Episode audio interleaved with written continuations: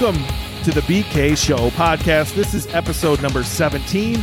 And today I'm joined by the founder of e-commerce fuel, Andrew Youderian. Andrew also hosts the e-commerce fuel podcast. He puts on e-commerce fuel live and generally just has the greatest forums attached to e-commerce I believe that are out there. So I'm a member of e-commerce fuel. Past guests such as Eric Bandholz, Taylor Holiday, Brian Angel and others are also members of e-commerce fuel and i can't recommend it enough. I'm sure you've heard me gush on previous episodes about it. I'm probably going to gush today but it was awesome having andrew on here to hear his side of things how he got started in e-commerce how he started e-commerce fuel the ups and downs along the way and so on. I do want to jump in real quick and say in 2020 online sales recorded 10 years of growth in just two months. Uh, sales have been crazy. Obviously, we've had a crazy year, uh, but Ezra Firestone is putting on Smart Traffic Live again to help you get proven traffic strategies to ride the wave in 2021. So on December 2nd through the 4th, you can join Ezra Firestone, Molly Pittman, Billy Gene Shaw, Brett Curry, Rachel Miller, Jason Portnoy, Kurt Elster. Uh, honestly, a, a, laundry list of names, 30 plus other experts for three days packed with the latest strategies in paid advertising and digital marketing, all from the comfort of your home. I bought a ticket to this last year. It was awesome being able to watch what I wanted to watch on the recordings, as well as give our team the recordings they need to, you know, do their job better. And so, uh, I have a partner link and I made a special pretty link for you. If you want to check out Smart Marketer Live, or excuse me, Smart Traffic Live, go to learnwithezra.com. Uh, that's my link. Again, I appreciate anybody clicking through there and purchasing. It is two ninety seven right now. It's going to go up to four ninety seven. It's going to go up from there. Again, definitely hop in there and grab it. You will not regret it. Two ninety seven is a no brainer to just get the videos from Ezra alone, let alone everybody else that's there. So learnwithezra.com. Uh, and again, let me know if you grabbed it, uh, and I'll see you there. So learnwithezra.com, check that out, and please welcome today's guest, Andrew Youderian. Well, sweet. Thanks. Uh, thanks for coming on the show, Andrew. Yeah, thanks for having me. I'm excited to find out what these uh, these deep dark secrets that you said you, have uncovered about me in my past. I'm a little, a little scared as well to, to, see what you've dug up. I think it, I think it's kind of funny, especially if if they know you and they just know the e-commerce fuel community. They'll probably get a good chuckle of what I discovered on your website. Um, uh, I, I, interviewed um, uh, Alan Walton yesterday and Eric Bandholz a couple weeks ago, and we've kind of been gushing about you. And so it was about time we got you on here to ask all the, the questions I want to know about Andrew Youderian and really just let anybody who doesn't know about you get to know you because you're truly one of the kindest, like most genuine people I think I've ever met. I don't even know you that well, and just you can just tell that you you're you're very authentic, and that's hard to find nowadays. Well, thanks, man. I appreciate it. It's been, it was fun getting to know you last, you know, especially this last year at at, uh, at live when we were still able to gather and hang out. And um, I mean, you won the you won the poker tournament, didn't you? Yeah, inaugural. I hope you're bringing that back, or was that just a Texas thing? Ah, uh, I think we need to bring it back. That was really fun. um, yeah, you took you got the iPad, won the game, like, and you were down. You're at the final table, like you were down, and it was looking rough. And then you had this like, you know, a huge comeback, and it was fun to watch you play. So anyway, thanks for yeah, thanks for all the kind words, man. And uh, I'll try to try to live up to those two other guys because Alan and uh, and Eric are good company. So I'll try to do my best here. Well, I mean, it was uh, and you know cool to me you at e-commerce. Fuel get to know you a little bit better. I think we talked more there than i've talked to you in the past. Uh, but i wanted to have you on here just to ask you some questions and really hear your journey. Like so one of my very first notes is to just point out to you that your your ebook way back in the day um, that you you dropped that I believe in 2014. So it was like right before I started, and you were kind of the reason, one of the reasons I got started. Right, I had heard of drop shipping, um, so I started investigating everywhere I possibly could, and and and I found a course online which I ended up taking. But I found your ebook, I found you talking about your businesses, which I hope we can get into a little bit. Um, and and you were kind of the beginning of my journey, so it's really cool to come full circle and be able to interview interview you.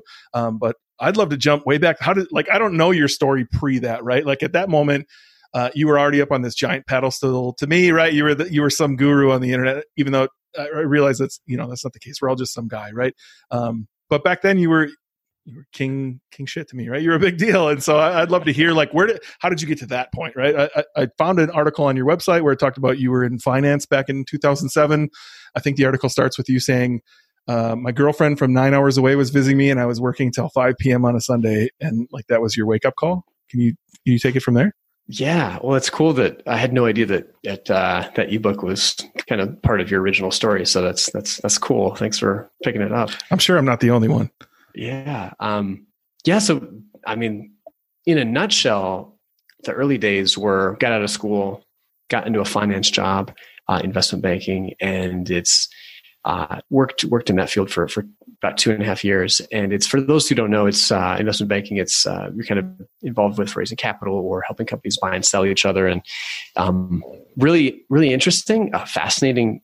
Fascinating work, but also tends to be really consuming. The field is kind of notorious for taking people and chewing them up and and spitting them out. And there were people that uh, you know, just there were people in that industry that I I met at times that that uh, they looked a decade older than they were because just the industry was so rough on them. And so, yeah, I just I, I didn't want that to be what my life was about. And so, uh, really glad I did it because it, it, taught me a lot about the business world. It taught me to work hard. It taught me attention to detail. Uh, when I think back uh, to some of like my first three to six months there and some of the boneheaded mistakes I made and the things I I thought were like acceptable um, for the associate I was working under. I'm surprised that they, you know, didn't get rid of me. So it taught me like it was a really, really very um, beneficial process. But I, you know, didn't want to live my life that way forever. So I quit uh, and started a CB radio business in e-commerce in about 2008. So you you kind of jumped around, like you traveled across the country, right? Like, did you not like you know kind of quit your job and and you know be a little careless perhaps for the first couple weeks and and travel across the country? Careless joy pleasure these are i, I don't know what these words mean. Uh, only efficiency right it's the only thing i'm focused on. No i had a uh, there was probably a three month period where I quit the job uh, did a little bit of traveling and i did a uh, um, I did a solo road trip or mostly a solo road trip from from bozeman uh, or Montana rather, out to New York, down to New Orleans, and then back for about uh, a month and just visited a bunch of people. It was really cool. And then also went down to Baja, Mexico, and back. So yes, I uh, did some traveling in that time.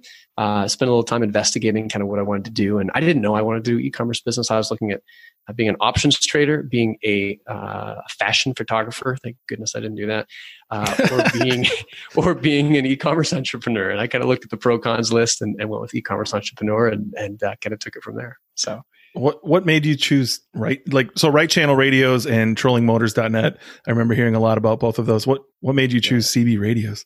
Yeah, it was I was very I was trying to take a very analytical approach. Um, because I was I had fresh in my mind the experience from the last two years, which was uh, really beneficial, but also like does not I wanted to live my life sustainably. And I, I, I had this window where I had you know a certain amount of money in the bank saved, uh, that gave me a year, year and a half of runway to build something. And for me, the number one priority was was building something that I could use to create freedom in my life.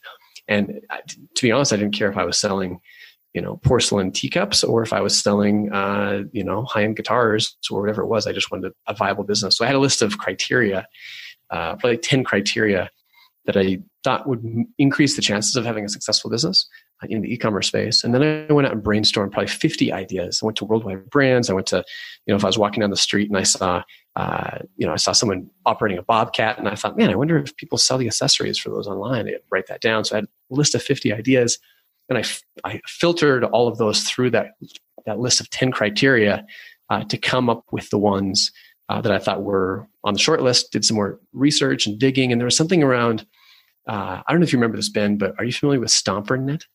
Mm-mm. No, I've never heard of that. StomperNet was a uh, it was kind of like an online this on, online marketing training back before there was more information you could ever want to know online about this kind of stuff. So so SEO, kind of like the original gangster training for SEO and AdWords and website design and these kind of things. And it was founded by a guy named Andy Andy Jenkins. But uh, anyway, so I invested in that. It was like eight hundred dollars a month, which at the time seemed like just an unholy amount of money. And I mean, still, that's a good chunk of change.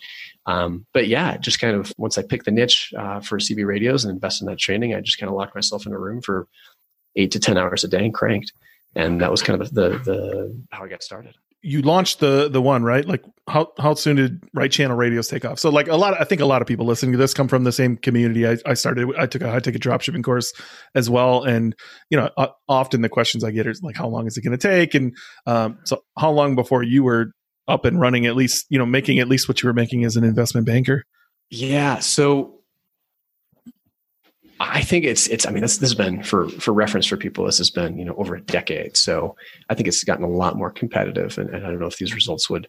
I'm pretty sure they would be hard to replicate today, uh, or be harder to. But I think it took me about a year to replace my my kind of get to a point where I could live a comfortable income. You know, I wasn't making insane amounts of money, but a year where I thought like, hey, this is actually this is at a run rate per month where I can cover my expenses and put a little bit in the bank and save for the future. I could live off of it. So it took about a year to get scaled up. And then you like what made you launch trollingmotors.net? You just saw the scalability of it. You didn't want to put more focus on right channel radios or what was the the impetus to start a second one? Uh, I think the, it's the same impetus that plagues so many entrepreneurs of like, oh, I, I, I can do two things equally as well as I can do one thing, right? Like, yeah. Um, so it was wanting to diversify the income stream, see if I could replicate uh, what was working with right channel radios. And in retrospect, like probably if uh, if I could do it over again, I focused and double down on that one business and just focus on that.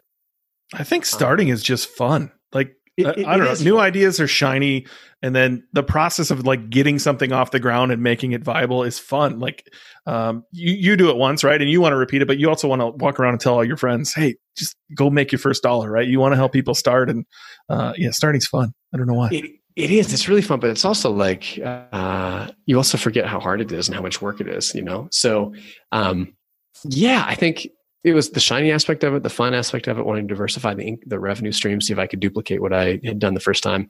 Uh, it's kind of all of those things, um, and not like a deep regret I did it, but I think looking back, uh, it's so it's kind of cliche, but I think probably one of the most popular pieces of advice for entrepreneurs is to focus, and it's so stinking mm. hard to do. Even though even though you know you'll probably make more money and be happier and less stressed, it's just really hard to do. I love how you're talking about focus. And my my next little note is from that same article where it says you installed a VA to like kind of handle these businesses for you, and then you just up and traveled the world with your uh, girlfriend, now wife, right? Uh, and just yeah, kind of did your thing, which is amazing, right? I wish I could go back. I wish I could have started earlier and and had a little more freedom and just been able to travel, especially now that you know COVID's around and nobody's traveling, right? I, I I'm jealous of the the trip I saw you take. Like uh, certainly you were young and you just wanted to travel, but I think this is you, right? You just you want to live a life of adventure. Yeah, we so Annie, my wife at the time, uh, we were thinking about having kids, and we definitely want to do some traveling before that happened. And so I thought, if we're ever going to make this happen, like this is kind of our, you know, we need to do it now. And so that was the first impetus for hiring my first full time kind of stateside employee. Hired him, got him trained up for uh, about six months, and then um, yeah, I just took off for for for the better part of a year to just travel around the world. So we bought a round the world trip ticket from uh, uh, out of Ecuador because they were cheaper there. So for some reason it made more sense, and so um, yeah, flew one way ticket down to there, hung out there for a bit, and then just kind of the, the, way those those tickets work is just as long as you keep going the same direction. Um, you can keep traveling for I think it's like 15 or 16 segments, and it's, it's super cool because they would let you change that uh, the date of your airline of your departure. So you, you had total flexibility when you could leave, and it was great. Just spent uh, a lot of time traveling, you know, with Annie, doing a little bit of work, but mostly just taking time off, and um, yeah, it was fantastic. And that's still something like adventure and, and travel and things like that are uh, something we have baked into the culture of our community uh, with e-commerce fuel right now. Like we've got uh, a month long sabbatical for all of our our full time members in the states, and uh, try to make that a part of of what we're doing now to keep that going. So, isn't that like something you do with your employees? Is that like in, in your core values of uh, e-commerce fuel as, as far as like I, I, struggle to remember exactly what the post said, but is it something like the, living a life of adventure, and you kind of bake in almost like forcing people to uh, you know, have more adventure in their life. Yeah, it's kind of the, the you know when you look at the company, one of our, our mission is, is at least we have I think companies need to have three missions for what they're doing for the world, what you're doing for your customers, and what you're doing for your team, right? Um, and so, at least for our team, uh, our mission is to help our team members live lives of meaning, significance, adventure, and growth. Uh, to have those things in their life, and so yeah, we have that's that's you know uh, our team members that are in the states full time. Uh, they get a, a, month off every year for a sabbatical. Uh, and so, and I try to take that too, although I did a pretty terrible job this year of it. but yeah, that's, that's, that's, amazing. yeah. Yeah. So I, I had Alan Walton on uh, the show before you. Uh, it'll come out when we're recording this, I think. Uh, and he talked about like acquiring points, right? So I assume you traveled the world uh, with Annie on points, right? E-commerce is amazing for racking up points, but uh, he mentioned he buys each of his employees four round trip tickets anywhere in the country every year, and I, I thought that was like unbelievable, right? Like that I want to work for Alan. You know, uh, that seems like a quite the perk. And you telling your employees to take a month off and just, you know, go do your thing. That's incredible. Yeah, that's super cool that Alan does that. And he's, yeah, the thing, yeah, I mean, e-commerce and, and travel, it's, it's so amazing how you can combine those two. And Alan seems like he's really got it figured out and, and kind of uh, learned a ton about that niche. But, but no, unbelievably. And I think it's, it's cool as a perk, but it also, uh, cool as a perk for employees, but also just I think it's it's a signal of you value them, you appreciate their life out, outside of work, and um, it goes. I'm sure it goes further than just the, you know the three thousand dollars or whatever it's worth that Alan does every year for his team. It's cool he does that. Sure. I mean, the points, yeah, they just add up and add up and add up, especially when you're, you know, buying a lot of ads and shipping a lot of products. It's crazy how many points you run into. So, what happened with right channel radios and, and trolling motors, right? You traveled the world, you came back. Uh, I know you sold them. You kind of walked the world through that process. If anybody wants to actually go read a very long blog post about it, I would highly, highly recommend it. It's actually really good. You're, you're very in depth on what you did. Uh, but can you dive into that? Like, what, what made you sell, right?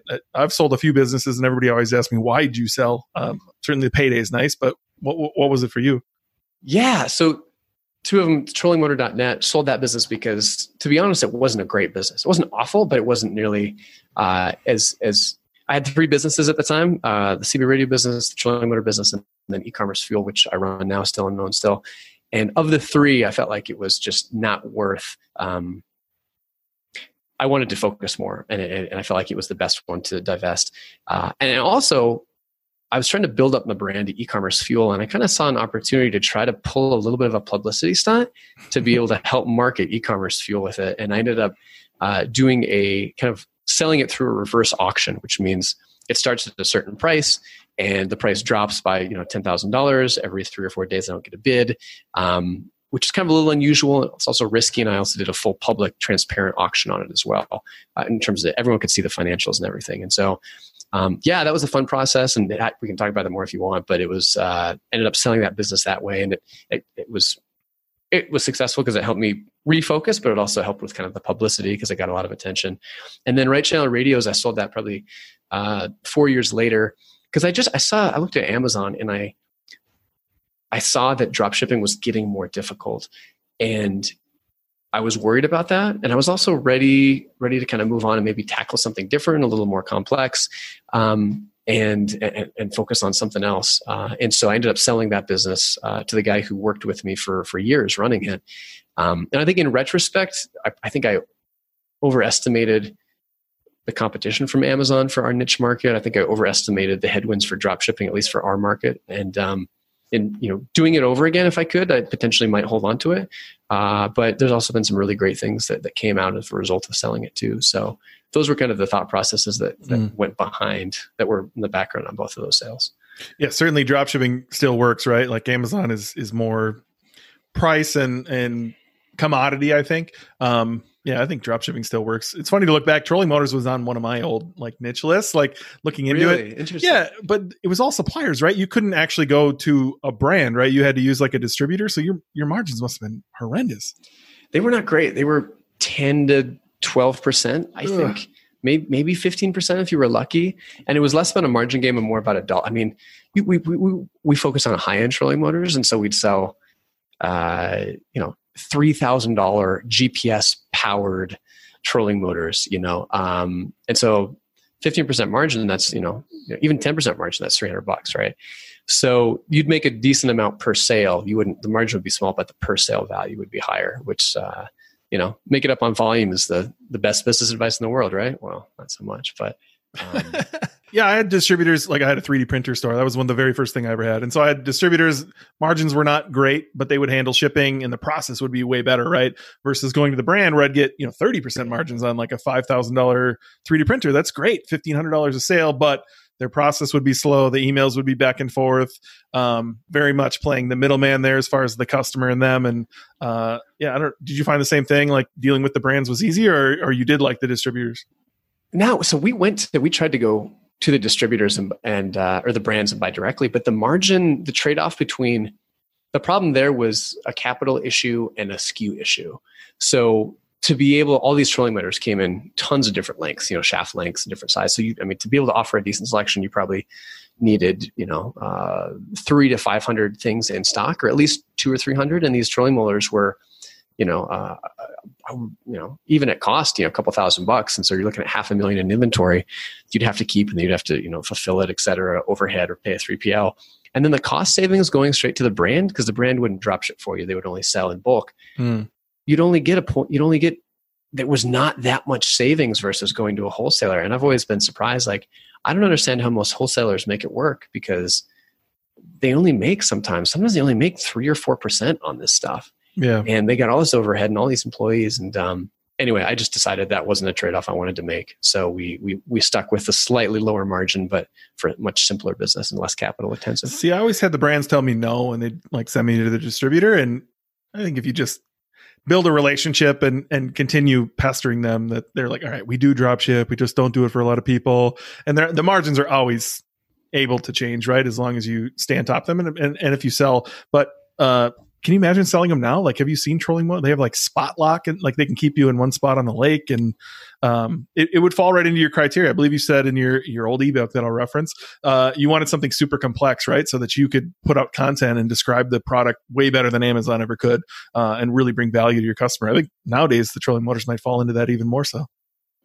Yeah, and I mean it's funny you mentioned spot lock. That was actually a feature that uh, they had when uh, when we were selling them, and so the idea is uh, for people who aren't familiar with that, if if uh, if you're out fishing a reef or something and you want to stay right in that exact location, normally the tides or the wind would push you around, but the GPS will control the motor to keep you exactly in that position. Um, yeah, and I think uh, I'm not sure how the, the, thing that I think would make it harder today is two big things that were tough for uh, one. One probably the biggest thing was sales tax. Like we had a super unfair sales tax advantage because this was before the Wayfair decision, and so we didn't have to start charge sales tax being out of Montana.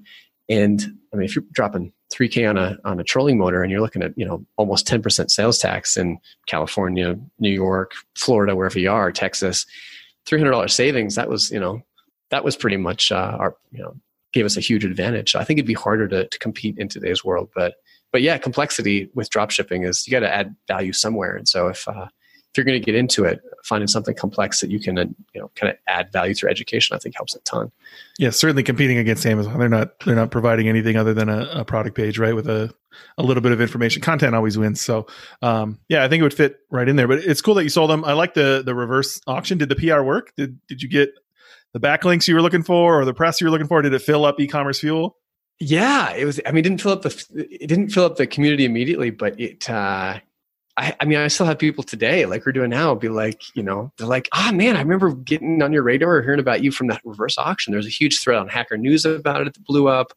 Um, there was uh, when, yeah, it worked out. It worked out really well. Um, it was probably one of the seminal events, I think, in, in terms of building that brand that, that kind of helped uh, expand the, the reach and from things. So yeah, it was effective.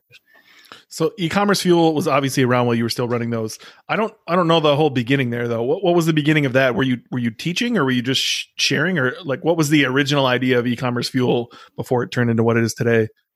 The original idea, I wasn't sure. Uh, I I I kind of thought that it would either go the course route or the community route, and I wasn't sure. And so I figured, uh, not sure how this is going to go, but I did know that it, whatever you wanted to do would be infinitely more. It would be infinitely easier if you had an audience behind it to do that. And so I just spent uh, a year just blogging for the sake of blogging. So just writing articles, connecting with people. Uh, that that ebook that you mentioned, um, bef- right before my daughter was born, she's man almost eight now. Uh, I went, took a little time off, uh, and Annie and I went to this cabin in the Arizona forest by in Prescott. And I spent two weeks straight, eight hours a day, writing that ebook because I thought if I really want to, if I'm serious about doing this, I need to have something that's good enough that people will share, hopefully, uh, organically, and they'll talk about and they'll pass around. And so, yeah, I spent probably close to probably 100 hours just putting, you know, putting that together, getting it ready, uh, and then um, from there started growing the audience and the email list. And over the first year, just met a lot of interesting people. And whenever I'd meet someone interesting, I'd make a note of them or just tag them in Gmail. Uh, and then at the end of that year, I kind of I launched a course uh, for training, and then also a community that was focused on people who were already in the game and had experience. And over the course of about a year, ended up the, the community seemed like it was a much better fit, a better value add. I enjoyed it more, uh, and phased out the course and have been focused on community building in the e-commerce space since then. So yeah, so that's my note. Like I, I don't remember you teaching. So you had a course on you know just e-commerce in general, or was it very specific to like the drop shipping style you were doing? Yeah, it was. It was. It was both. Definitely talking about e-commerce in general, but uh, or definitely talking about drop shipping, but it was broad enough that you could do it without drop shipping as well. Uh, and actually, it's still live. Uh, I mean, I charged for I think I charged like 500 600 $700 for it for a while, but it's got to the point where I didn't feel good continuing to charge for it without updating it. And so I just open sourced it. So if you go to insider.ecommercefuel.com, you can see the whole old course. Checking uh, it out right now. Some of it's some of it's probably decent still. Some of it's probably woefully, embarrassingly out of date, but you can see the whole thing. So look, it's it's a way to help people. And if I know you, you want to help people, right? You want to bring people together. Well, other than you know like one was more fun than the other? What what was it like? Because I used to teach too, uh, and I'll look. I'll be transparent. I'll give you some ideas right out of the gates. Uh, I had a course, and I couldn't stand to see fifty percent of people log in one time, maybe more, probably more. Uh, log in one time and never come back. Yeah. Um, I couldn't stand people coming into the Facebook group or wherever you had like the people in the course meet up and then ask you a question that was clearly in a video. Like they're, they're not even watching; they're just asking questions, and it just seemed like so much. Um, a lot of taking from from just people wanted more. I don't know. I don't know how to describe it. It, it wasn't it wasn't fun for me either. And so I'm curious, like, you know, why did you stray away from it?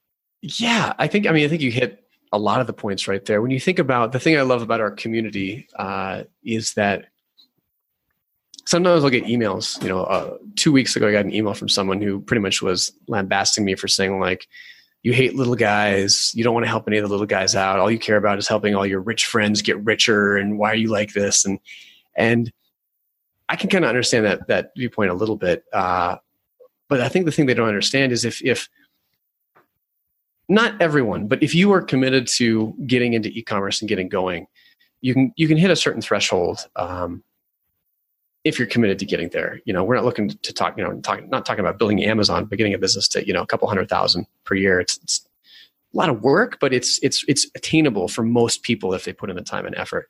And I love the fact that that was a, a litmus test to see who is actually serious about doing this stuff. Um, because I wanted to be able to have a community, have a, Uh, a group of people where it was sustainable. Because the problem you run into with almost every single type of community that's kind of like a how do I do X with a bunch of beginners is maybe you have 10% of the people in there who really are experts in that. And they just get mined and mined and mined and mined and mined and mined for information until they get totally burned out and then they disappear. And then your community or your training dies. It just completely implodes on itself. And so to have anything sustainable, you have to have people coming and yes, you have to have people willing to, you know, need a, a, form for them to be able or some kind of medium for them to be able to get help but they also need to be able to have some kind of ongoing ability to give too. And if you don't there's no way to create something sustainable unless you want to you know try to become the guru of of whatever it is. And that's that's not what i wanted to do because i definitely am not going to be great at that. So um, so that was very similar to you. Those were the thoughts that went into my mind. I do have to touch on the fact that obviously that person doesn't know you, right? Like you, whoever emailed you that, they, first off, they don't understand that. You, again, you're one of the nicest people I think I've ever met. But I, I really, I feel like I could rant here, and I don't want to. Just the world, oh, the the the culture that's coming up that hates capitalism and thinks all rich people and anybody who's done something for themselves is a bad person and that they're greedy. It, I just I want to scream about it. It's so it's so insane to me that uh, anybody could think that way and think that capitalism isn't a great thing. But uh, how unfortunate you got that email. But uh, you also el- more eloquently put um, your feelings towards teaching uh, than I did. So you probably were very eloquent. If you responded at all, I, I hope you just deleted uh, the message. But uh, you brought people together, man. Like you, you've brought in. You know, it used to be. Alan was joking about this. That you used to say five, six, and seven uh, figure store owners on your on your podcast, and it slowly yeah. went to six and seven figure. I think now it's seven figure, right? In uh, in is, the forums. Yeah. It is, yeah. We've got we've we've kind of got up over the years, but it's uh, it is. So for for the the threshold for membership is own a, a seven figure business, and it's that's not like absolutely 100 percent you know firm and rigid. And if people come in and sell selling selling two million dollars or three or five million dollars of stuff on uh, Amazon, uh, existing product reselling stuff, sometimes is is is easier than selling half a million dollars of your own proprietarily made product, especially if it's a, you know well branded uh, and financially the 500k product potentially can also be more lucrative as well. So depending on your margins and, and, and what goes into it. So we definitely look and make exceptions based on business models and and how uh, you know the person's background and things like that. But yeah, it's you know I think our average store inside is probably at three million dollars now. So three three or four million dollars, and probably ten to fifteen percent of our members are are over eight figures. So well, I think what you've created there is amazing. I'd love to hear like the beginning. I remember you you came and played poker uh, on our Wednesday night poker group a few different times. Randy yeah. the Walrus, I think, is the name you put on there. You used to have this giant. you had a giant handlebar mustache. You were like, you know, you were quarantining at its finest. I think, uh, or, or, or its worst. Speaking yeah. of, before you know that, how's how's that poker game going? You guys still playing? Yeah, we so we play every Wednesday. It turned into uh, a pitch fest. Um, all of a sudden, Taylor put on Twitter, "Hey, we're gonna have you know we have a group of people who you know business owners and we'd love to have businesses come pitch us. And so for quite a few weeks there we had two different businesses come in and give us their pitch deck give us their whole pitch while we were playing poker. Um, and right now we're we're in the final stages of actually investing in one of those companies that uh, it revolves around sports cars that we all kind of believe in. So cool. oh cool. That's that's exciting. Yeah it's kind of whittled down to the same i don't know somewhere nine to 11 people that you know kind of shuffle in and out every week but it's um you know, I don't I don't think if coronavirus didn't come along that I would have the relationship I have with Taylor Holiday, which I, I value greatly, uh, with John Max. With there's a lot of people in there that I don't think I would ever have the the chance to meet, or even you know get to talk to you a few different nights on there, or Ezra Firestone, or Mike Michael Jackness. Um, yeah, uh, you know, 2020 is what you make it. I think it's not all it's not all bad. I like that. That's a good mantra for the rest of the year. Is uh, especially yeah, that's a great mantra. I dig it. It's that was a fun time, and I feel bad. I for for the summer it was hard for me to make it, but mm. uh, it was always fun coming in. And you always seem to be. I mean, I'm sure you had a couple off nights, but uh, man, you you more often than not, you seem to be on the on the on the upside of the of the of the chip chip pile there. So I think I jinxed myself. I had Taylor on I don't know seven weeks ago. So he was like episode seven. Uh, and we kind of talked about this, and he was like, "You're ahead, but I'm coming to get you." And ever since then, like the cards have been bad. I have been really bad. I was way ahead, like way ahead. I was, you know, quietly just taking everyone's money and having a good time, and it's been bad for a while. So I don't know if I'm at the top of the leaderboard anymore, but uh, perfect. So this sounds like a great time for me to come in for a couple more games. You should, you should shake it up. It's been the same group of guys, a lot of basketball talk lately, and a lot of investing talk, but uh, you should hop back in for sure. Cool, thanks. So you mentioned on there uh, uh for e-commerce fuel, you mentioned you you started for free, right? Like you just let the first people in for free. Alan said, I have to ask you, was he the third member? He wants to know specifically what number member he was. I know Bill D'Alessandro, who I'd love to have on the show, uh, was an early member as well. Um, how did how did how did you get started? How did you get enough people in there to get it rolling? Yeah, I'm not sure what, what number Alan was. He was definitely early. Uh, Alan's been a phenomenal member over the years, uh, and just a good guy, really good guy. Um, you have a chicken and an egg problem when you start a community, right? Like, especially if you're trying to get people to pay for it. And even if you're not, you have a chicken and an egg problem. Um, who's going to come to a community if there's no one there, right? But how do you, uh, you know, how do you have any discussions with one or two people? So, the benefit, one of the great things that came out of blogging for a year with not a whole lot of agenda, a commercially driven agenda, was just I got to make these great relationships and get to know some people in the industry. And so, like I alluded to earlier, I just had a list of probably 150 people that I had met through my blogging and you know these uh, all the stuff I was doing uh, and putting content out there that I thought were interesting. So I used that group to seed the community uh, over a course of about a month.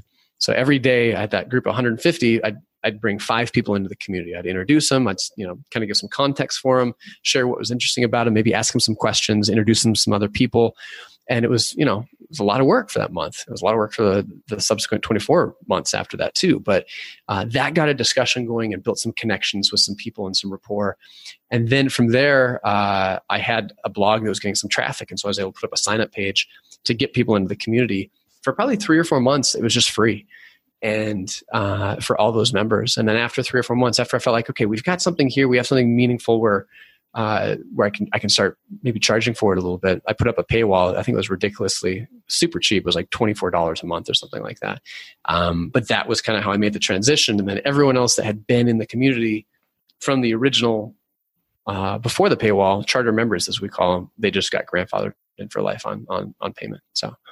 So you must have had a grand vision of what this could be in order to try to do that, right? Like, uh, had you sold both businesses at this point? Were you, you know, just kind of riding the wave of that income, or, or where were you at personally? No, I, I still had uh, I still had both businesses when I started the started the community actually. So um, yeah, I just kind of it's I I don't know if I had a vision for quite where it would go exactly, but I did know that um, there weren't a lot of people talking about e-commerce on a small to medium sized level.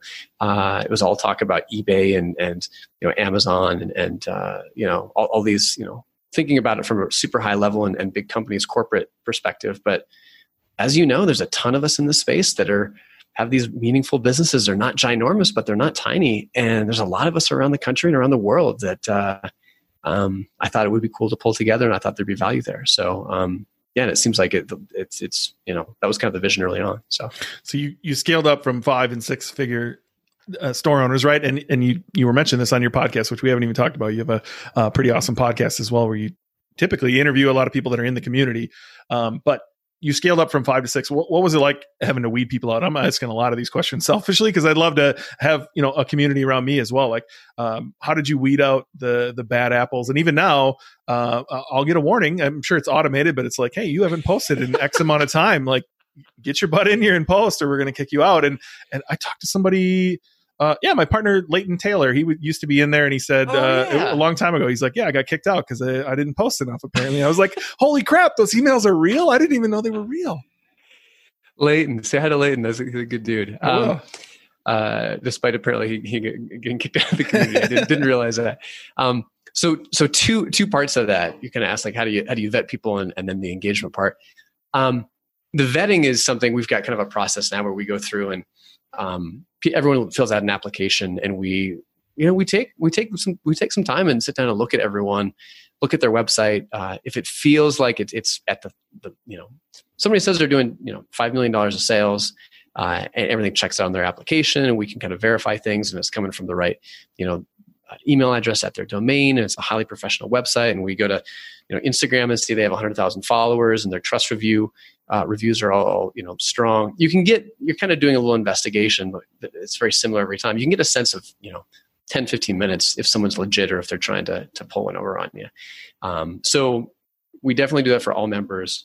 Um, we also don't let we let very few service providers in unless they've got some kind of existing relationship or they come highly recommended because we want to focus on keeping the community very tight you know 80 to 90 percent store owners um, so definitely do our work up front to try to make sure community is strong. On the back end for participation, that's another thing too. And we've we've got some we've built out a lot of custom proprietary tech over the last probably two or three or four years that that looks at all this stuff. And it's a combination of automated tech that looks at engagement and how you know how often people are posting and how often people are liking things people are saying and reviews people leave and also kind of manual uh, review from our community manager and myself.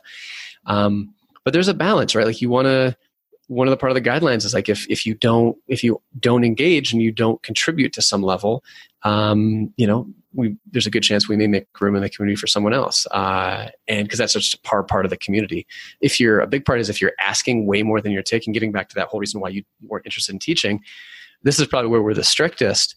If somebody comes in and they post ten questions in a row and they don't ever weigh in on other people's questions to give feedback or share their their experience uh, we give them a warning and then if they continue to, to do that we just revoke their ability to post discussions um, because that's really important to me like re- reciprocity is a hugely it's probably one of the top top three if not the most important values of our community. Um, because that's what makes it sustainable. You know we're not a this is not a, a question and answer service. It's and, and, and, communities are relational and relationships are not just take take take take take. So. I think that's the worst part of a lot of online communities is is exactly what you said. So it's amazing that you've built in systems to to weed that out. I would imagine in the beginning that happened though right? Like um, i can't imagine every five and six figure business owner scaled up with you as you as you grew and there was you know still some people you had to weed out. Uh, was that hard? I mean obviously i'm sure you got to know a lot of these people. You've been doing your your your live event for a while as well. Was it hard to say goodbye. I, am asking for leighton's sake of course. Leighton for, for, the record i think he probably got got got uh, some of this is is we've got some flows that uh, that patrick our community manager and and some of our others can kind of go through. And so I, I, don't get to see everyone that cycles through. Um, but but yeah it, it can definitely be hard. Uh, but I think someone said one of the my favorite quotes is um, your success in life is determined by the number of hard discussions you're willing to have or uncomfortable situations you're willing to you know put yourself into. And i i see patrick and i talk about this a lot. A, a huge part of the value hopefully that we can bring to the community is not to be uh, the smartest people or uh, you know the people that are providing all the answers uh, or any of you know another any number of a dozen other things. But the, one of the biggest values we can bring is being able to see when people are misbehaving or acting unfairly towards the group and be able to make hard decisions and have hard conversations and and and you know remove people who are not a good fit when we when it benefits everybody. Because those are super hard to do especially if you've got existing rapport. But the only thing worse than that is not doing that and having the community slowly crumble over you know months or years. And, and those are your two choices right? Like you make decisions in the best interest of the community even if it's difficult at times or you know you, you start walking down a slow decline so it's I think it's the same as running your business, right? Uh, you you need to get rid of the bad egg, even if they're your best salesman. You got to get rid of the bad egg because the, the culture might break. And you built something special over there. One of my like next little notes is like how you tripled prices. How, how hard was that? It was ninety seven dollars when I joined, uh, and you were just like, yeah, we're tripling prices. Uh, we you know you laid out a lot of reasons why you needed to do so, but that couldn't have been an easy decision to sit with and and decide to pull the trigger on. Yeah, that was that was a hard one too, and for that was something that that you know we thought about for it was something that we we put off for years that we wanted to do years earlier but kept putting it off and putting it off because it was it's again it's a hard decision. And also there's a fine balance there between a community and relational and, and not wanting to take advantage of people, but also feeling like uh, you're in a situation where your your costs are going up. Hopefully, you've created a product that's much stronger. You're investing more in tech, and and feeling like it's something that you need to do. And hopefully, you're providing the value to to supplement to support that price increase. So. Yeah, I think our, our pricing, we when we started, like I mentioned, it was at $25 per month. Um, and over the years, over an eight year price, you know, eight year was it 2020? Yeah, I guess over a, a seven to eight year period, it was uh, it had gone up to ninety nine dollars a month, but we were still charging a lot of those early members twenty five or twenty nine dollars. And the problem was, a SaaS company can often grow and scale pretty much at, not unlimited, but it's it's pretty easy for a software company to scale because you've you've got some server issues and some support issues, but uh, a lot of it is already there, and you can just you know the, the scaling happens relatively easily with a community that's really difficult to do. We've actually artificially capped our growth over the years to focus more on intimacy of connection versus scale because intimacy of community and and growth are mutually exclusive. They're diametrically opposed. And so we just made you know a combination of wanting to keep our community small but also investing a ton of money into the into the platform over years, hundreds of thousands of dollars into proprietary tech and additional team members, and it just was getting harder uh, to to not make that decision. So hard to do. Tried to lay out a fair case for it, and tried to be fair with people in terms of kind of giving some of our longer term members uh, kind of some discounted pricing. But yeah, had to make the, make make the call to do it. But I think it was a good call to make. So. I'm going to guess based on knowing everybody in the community, or or you know a good chunk of them, they're, they're all awesome, right? And they all I mean, I believe your email said we're going to triple the prices so that we don't have to grow, like you said, uh, and keep all the cool people here that are already, you know, already cool. Uh, I'm going to guess your like retention was 98 percent. Like, did you lose anybody? It's we lost a couple, a handful of people, uh, and whenever you, I think raising prices is is one of the scariest things you can do in business. It's also one of the most powerful things you can do in business if if the value prop is behind it. Um, we didn't lose many people at all we lost a handful, maybe lost three percent of the community, uh, three or four percent, and by and large, people were were amazingly supportive. It was it was it was really uh, it was really amazing to see how how supportive people were of something like that uh, when it didn't necessarily benefit them uh, in, on a pricing front. So yeah, it was I couldn't couldn't have been more appreciative of how the community responded to it. I mean, was that you look like you're getting emotional now. Was that something like you sent out the email and you thought you your your brain thought you might get a bad reaction and you were pumped to see? I mean, all I sent back I think was clappy hands emoji and was like, you know, good, good, like heck yeah, I'd pay because you're only charging two ninety seven a quarter. It's not like it's breaking the bank. Yeah, it's uh, it was. I mean, it was it's it's it's super scary. I mean, anyone who's raised prices on that on their on their business knows it's scary. And then compound that with you've got all these people that you have relationships with that the community aspect makes it even um, more high stakes right? Because it, it just does. Um, yeah i was really i was blown away by people's response and their, their support on something like that. It just meant it meant a ton uh, and it was um, it was huge for our business and letting us kind of be able to do some other things. And and yeah it was uh, yeah it was it was it meant it meant a lot to me. So well, I'm a big fan personally. 297 a quarter is a no-brainer. Anybody listening to this that fits your criteria, you said right around seven figures, but you'll make some exceptions. I certainly know some people I'm consulting with that 100% should be in there. Uh, and so anybody listening to this, like go apply. I, I can't recommend it enough. I don't know if you have a, a little elevator pitch you'd like to throw in there, but uh, I, I would certainly recommend it. Well, thanks, man. I appreciate it, Ben. It's the, the 30 second elevator pitch is is it's just uh, it's a thousand vetted seven figure plus store owners that are uh, almost as awesome as Ben. So um, almost almost as awesome. It's, it. it's, it's a great group of people. Um, and if you're if you're serious about e-commerce and you want to be able to connect with people that actually get the stuff, you can ask questions to and um, and, and, meet up with, and, and in some cases, you know, have really deep, meaningful, lifelong friendships with as well. It's it's I think it's uh it's worth checking out. So yeah, and if you're listening to this, that means Alan's already come out. So last week's episode, Alan Walton, uh, and then who else have I had on here? I've had uh Taylor Holiday on here. I've had Eric Bandholz on here. I've had Brian Angel, my business partner, on here. We're all part of that. So if, if you enjoyed those episodes, you enjoyed those people, you're going to enjoy his community. Uh, look, I want to lighten up just a, a little bit after that. Uh, so I went looking for this ebook. I wanted to see the ebook that I referenced earlier. I thought it was great, and I also went looking for and and uh, let's see what it is. Oh, your job board. I went looking for both of those. I found links in your old blog articles that uh, they go to a 404 page now, and I have wow. to.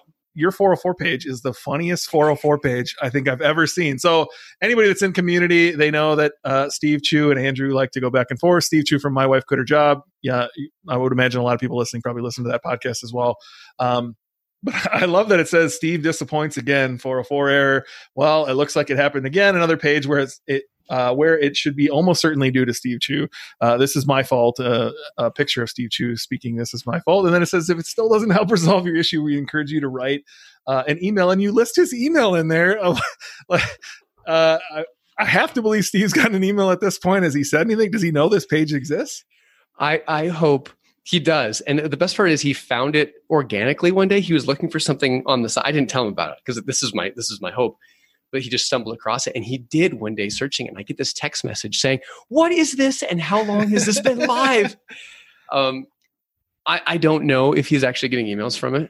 Uh, I do know that if he was, I don't think Steve would give me the satisfaction of knowing that he was getting emails from all these people. So it's it's hard to be able to gauge this the success of uh, this, but it's been a fun fun 404 page to have up. So I, I have to assume he's one of your beginning members. Like uh, clearly, you guys have a great rapport. There's a I think there's a podcast of you guys riding in a van. Am I right about that? You guys were yeah, kind of traveling the country. Clearly, you guys are good friends. Uh, was he one of your early members? How did that relationship begin? He was, yeah, he was. Uh, I think he was one of the charter members. I could be wrong about that, but um, one of the early members. And yeah, we're we're we're we're very good friends. So he came out to Montana one time, and we took a, I think a three day, three four day trip, and uh, I've got this old VW van, and so we we uh, bumped around Montana for a couple days in it, and um, yeah, it was a lot of fun. Did a podcast from the road, so we, you know, I don't know. I think the whole idea of like men show affection for each other by you know just hurling insults at each other is there's a lot of truth to that at least in, in you know it, for me and, and uh, the type of humor and friendships I enjoy. So yeah, we're, we're super tight. We just like giving each other a hard time. Yeah, I don't think I knew what I was walking into. I, I went to uh, the first one in New Orleans was my first ECF live, uh, and I, see you guys pranking each other and like you know cracking jokes on stage. And I, at first, I thought it was real. I thought like you didn't like Steve Chou the very first point, and then I see you crack a smile, and I'm like, oh, I see what's going on here. Uh, you know, and then Steve Chou, I believe, had to talk at that one. He definitely did in uh, San Antonio, and he ripped you in his little side talk as well. Um, and so I don't know. I thought it was pretty cool that you guys have this like ongoing thing of uh, ripping each other. And the 404 page, that I mean, that's genius. Oh, thanks. I, I, I wish I, I, think I, I wish I could say it was a hundred percent original idea. I think someone else. I got the inspiration. I can't remember where it was, but I remember someone else doing kind of a fun creative four or four page of. I don't know if it was exactly the same, but I just, uh, yeah, I'm sure there's someone out there that, and I very well may have taken the inspiration from them. So not 100 percent original, but we had uh, had a lot of fun, kind of um, morphing it to be able to to give Steve a hard time at scale. Uh, he couldn't couldn't ask for anything better. Yeah. Uh, so speaking of job board, right? That's where I went. Slash jobs is where I found it on one, and slash you know your ebook link. Um, but what happened to the job board? And and and uh, what other like profit centers have you tried to enlist while having like you have an audience, right? That's the that's step one. Build a giant audience, uh, and then uh, you know at that point you can kind of offer them a bunch of different offerings, and, and we'll go into some of the ones that are successful for you. One of them, which I'm going to rave about for you. Um, but you know what happened to the job board? What other profit centers have you have you given opportunity to?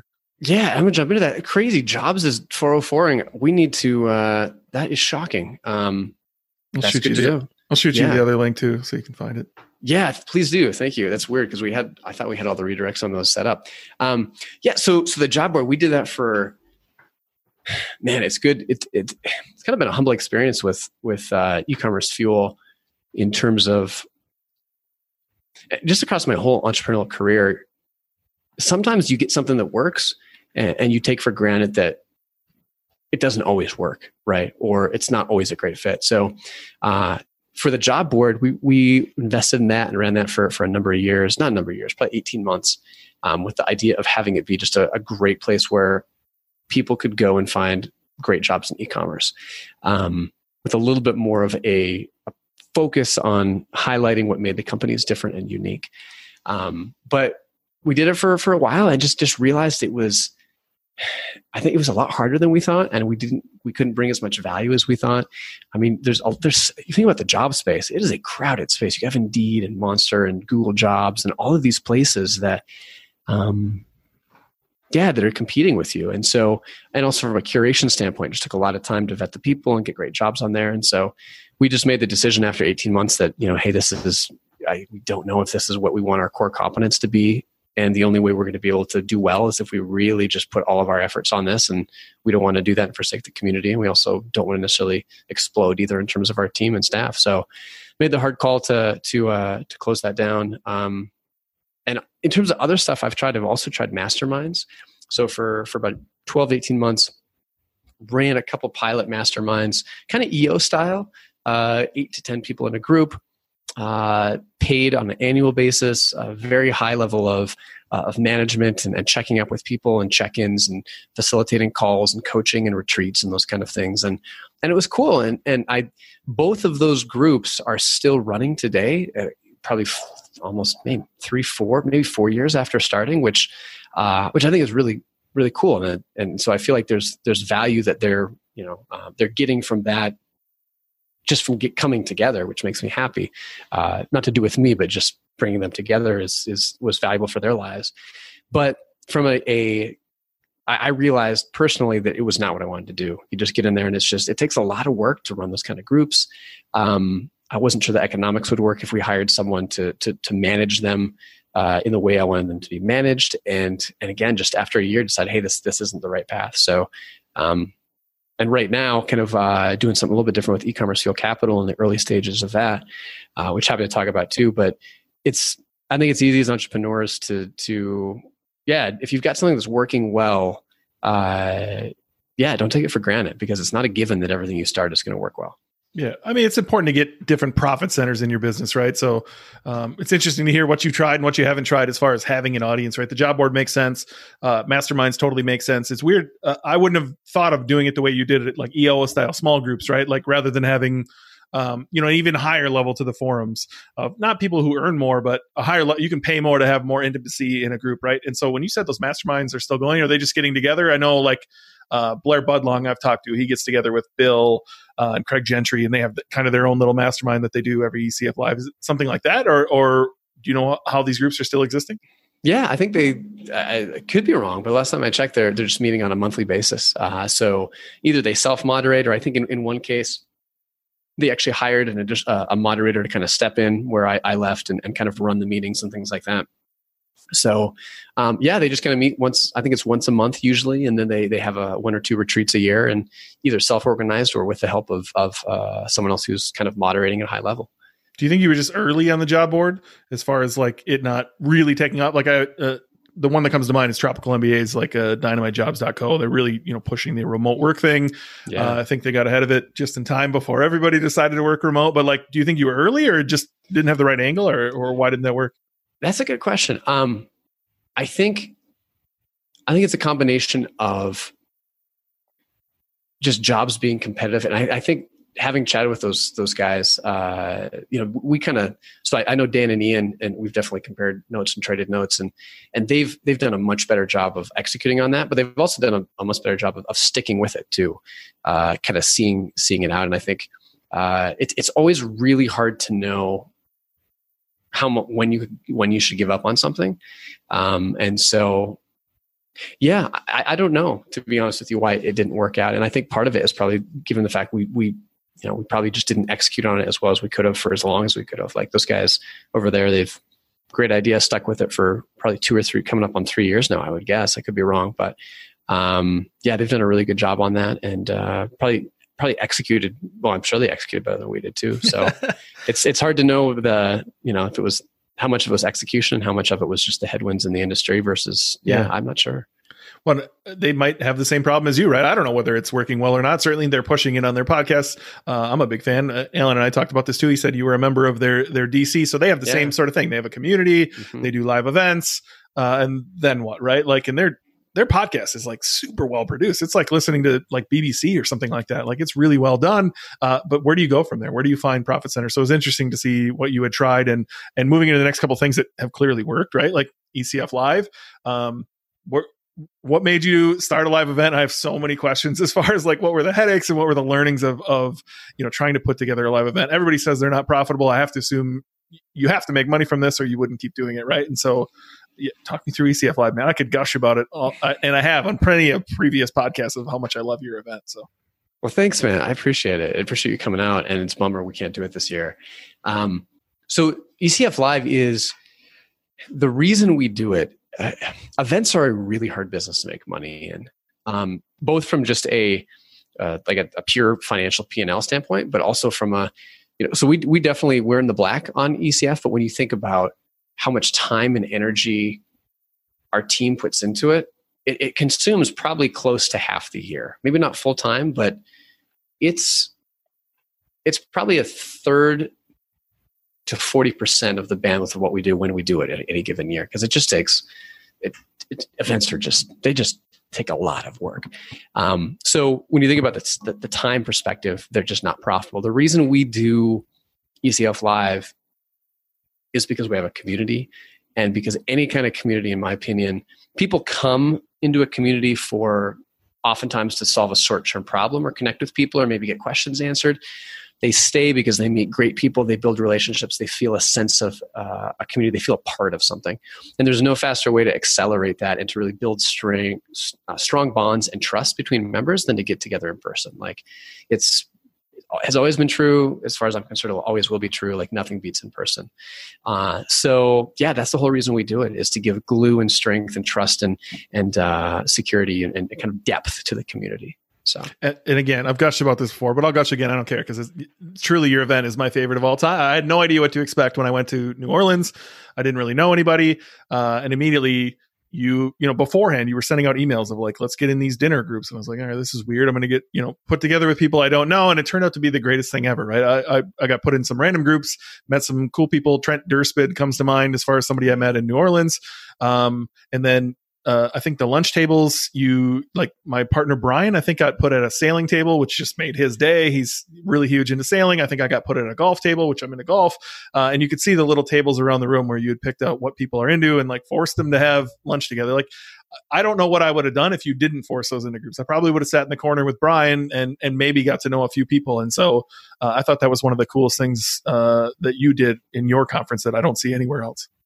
Cool. Well, thank you. And I got to give credit to you was depending on the conference you were talking about, like uh, this last year, Patrick just he spent a ton of time doing a lot of the heavy lifting on those. You know, so we talked mm. about it, but he was the he was the guy who was actually doing the you know doing the hard work to make a lot of those connections happen, at least for that year. So so huge thanks to him for doing that. But it's yeah, I think with the, with the event, thank you for your thanks for the kind words, man. It's uh, try to put some thought into it to make it a little different, uh, to try to help facilitate some of those connections. The most valuable aspect, at least events for me, and I think for a lot of people, it's not the keynotes you you listen to. Um, it's usually connecting with interesting, great people. And so the more we can try to create environments where that happens naturally, and you walk away from an event and you have hopefully at least one or two, but but hopefully maybe even you know up to half a dozen like people where you just think i'm really glad i met those people. I'm going to follow up with those people. I generally connected with them and i'd love to keep the relationship going and there's a value add there. Like that's that's the goal for us so. And even beyond people the last thing that i did in new orleans as a group was get walked across town with a new orleans band uh, and a police escort. Like how are you going to forget that? That's incredible. How did you even line that up we yeah they I mean they do parades and uh, parades are a big thing in New Orleans with the Mardi Gras you know kind of uh, culture there of course. And so um, yeah we thought it'd be a lot of fun fun to do and it just it was kind of just involved some time and some calls and some some logistics and uh, you know a little bit of money and uh, yeah we just made it happen so. I love how you're just blowing this off. That was incredible. Like I will I will never forget that the rest of my there was a few things from there. There was uh, you know the the the coordinated lunches and dinners were cool. Clearly, having a, a, New Orleans style band and a police escort walk us across town was really cool. Uh, I went to I don't even remember the name of the district in New Orleans, but I went there with Chuck from Quiet Light. Um, I saw some things I can't unsee at this point, and so I won't forget those things either. Um, but you're right; it wasn't necessarily the keynotes, and of course, it's going to be subjective, right? Some of them uh, applied to me, and some of them didn't. Like the the the Traction implementer, the guy I think he wrote one of the the books for Traction. Am I wrong on that? Was it? No, it wasn't Gino Wickman, but yep, wrote one of them with Gino. Yeah, yeah, that was incredible. Like, uh, you know, being able to implement in the business I was in currently, and really taking some of those uh, principles into other businesses. That, that was incredible to hear three hours of that. Um, and then I'm trying to think this year. Like, I got paired at a table of Bens this year, so Padraig was. Oh, uh, must have right. just seen all the Bens on that one.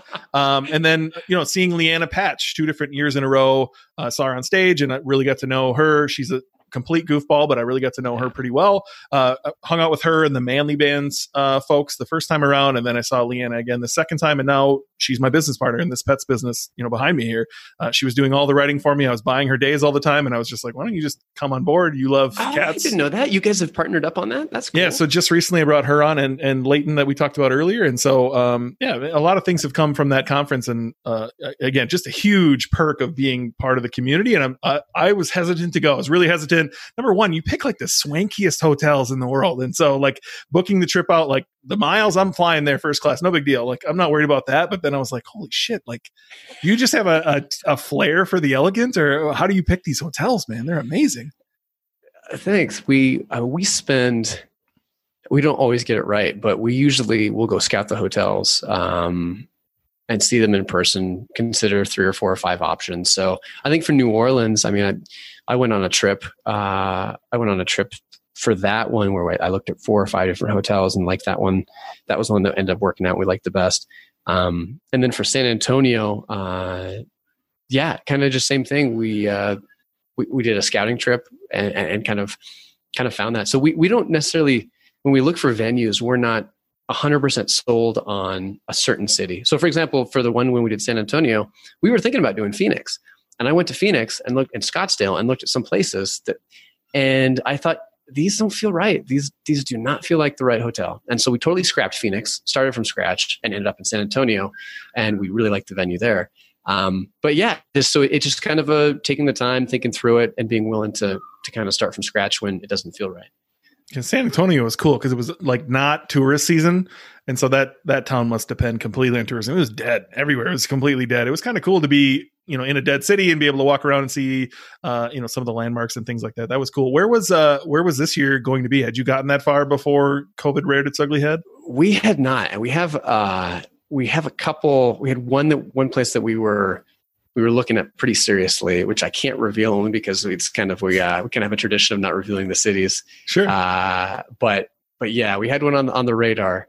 Um, northern half of the U.S. I will say that this this, this time. There you go. Um, but yeah, we're so we're, we'll, hopefully we'll be able to do it. Maybe maybe fall of 2021 at the very latest. Hopefully, uh, knock on wood, fall you know spring 2022. But um, yeah, it's, it's it's just too bad we can't. It's gonna be man. It's gonna be it's gonna be a party when we get together after missing a year. That's for sure. Curious. So, what do you have to think about? Right. I'm sure you've put a lot of time thinking of what is this going to look like uh, it, there's not going to be a magic vaccine where we're all just going to be able to live our normal lives again. It's not going to happen like that, right? So what what are what thoughts are going through your head of like, you know, liabilities and responsibility and and trying to do the right thing and still want to bring people together? I'm sure there's a ton of people in the community who would be like, yeah, let's just get together. Um, but you know, what what kind of thoughts are going through your head with that? Yeah, I, I think, you know, I think from a vaccine perspective, I think we. I'm not a scientist. Uh, I, I haven't been super, you know, following this crazy close, but I think it seems like there's a reasonable chance that within the next year we'll have a vaccine within 18 months that's uh, at least that's that's widely distributed. Could be wrong. Again i'm not an expert here but but uh, i think there's a reasonable chance of that. And if that's the case that you know then i think we're so so you, you sounds like you're on the other side though. You think that's probably less likely? I just if you look at all vaccines in history, the fastest one ever was five years that had yeah. real efficacy. And so the, the idea that we're magically going to have one that has enough efficacy and enough people are going to take it, like our country's divided, right? There is yeah. a large swath of this country on one side that just won't take it. And then even on the other side, who are, you know, maybe more mask wearing folks who are like, I'm not going to touch that thing out of the gates. Let's kind of see let's kind of see how people react to this. And so I just don't think there's going to be some magical savior vaccine that's going to come along. Uh, certainly, I live in Wisconsin. It's um, there's a lot of viewpoints here I don't agree with. Uh, there's a lot of people truly, truly believe around here uh, that it's going to go away magically. It'll just completely disappear on November 5th, and I don't believe that either. Uh, and so, yeah, I don't know. I, I, I don't envy your position of trying to figure out how to do this right. I, am going to a mastermind. It's only like 10 or 12 people um, next month, and I, I don't I don't know how to feel about it. Like I, I, understand the numbers don't make sense where I should have to worry about anything, right? Um, but it still feels weird after after being in your house for six months, um, being told things you can and cannot do. It, it feels weird to go do things again. Yeah, it is. It's that's a good question. Uh, and to be to be totally honest with you, you know, we we kind of floated this idea to the community, like, hey, we're thinking about you know doing a, an event in about nine months from now if things are looking better and we got a pretty strong response of just nope nope nope not interested. 2021's off the books you know just plan on 2022 at the earliest which we were you know starting like early stages of, of venue looking things like that and just kind of put the you know kind of put the brakes on that. So uh, to be honest haven't thought through it super deeply because it's really i have, have at some level but at some level I'm, I'm waiting to see how things pan out because it's really hard just to plan to contingency plan when you don't know what you're you know what the, what the environment's like yeah. all that being said i think i am i am not a highly risk uh, tolerant person but i'm also not you know i'm also someone who will take some chances and and i think there's a uh, not that you want to do it for other people but i think there you know if we got to a situation in a year where there was a vaccine that was available that people could take um, and we understood more about the virus. Uh, I don't think we need to have the virus eliminated like polio before we get back together. Sure. I'm not sure how that looks. Uh, I think there's ways, especially with a vaccine, and for you know, maybe it looks if you don't take a vaccine, you don't come. Maybe you know, obviously, maybe you you do have that, and I, I don't know. That's it's something that I I have not through, thought through all the implications, and we're kind of waiting to see what develops. So that's a super long-winded way of ans- of giving you no answer to your question. yeah, I mean, to your point, I think that's the way the world's going to go. That and that's a little scary. That you know, in order to travel again, I think we're all going to have like some vaccine app on our phone, and we're going to have to prove it when we want to go places. Or hopefully there'll be like super super rapid testing. Uh, you know, I can't I can't picture in my head an ECF live underneath a giant tent outdoors where we're all sitting six feet apart and wearing masks. It just it wouldn't feel the same. And so I, I don't envy your position having to think through these things and and you know worry about stuff. Yeah, I, I, mean that just that would kill. I'd rather have no event than an event where you feel like you know you're at you know, yeah, that just wouldn't be. The, it would kill the entire atmosphere of the event. So, and it's yeah. weird to think you know that was earlier this year, the, the San Antonio event. Like it seems it like, so long like, ago. It feels like two years ago. Yeah, uh, and that's one of the last things that I that I did, you know, it, it, in a big group setting, and so it's yeah, it seems so long ago. Uh, yeah, it's great. Quick question for you, for you, another one. Tell me about yeah. this this pet business you've got back here. I, have heard just a little bit about it, but like, uh, can you grab can you grab one of those things and tell me about it? Uh, I could, or I'm going to lose my headphones. So it's funny. Uh, I don't talk too much about this publicly, uh, but I'm happy to. Really, just like glucosamine, salmon oil, omega three, uh, vitamins, things like that for dogs, and glucosamines for cats. And so um, I actually started this on a whim. I heard a podcast. Don't even know what I was listening to, honestly. And it, they were talking about the $500 Amazon challenge. And what that was like, could you start an Amazon brand for 500 bucks? And the podcast specifically said, that's dead. Amazon's dead. The, the opportunity's dead. You could never do that. And I, I do not know why, but that day uh, I was like, fuck that. It's not dead. I'm going to find out today. And so I went on Amazon. I found one product uh, that, that worked.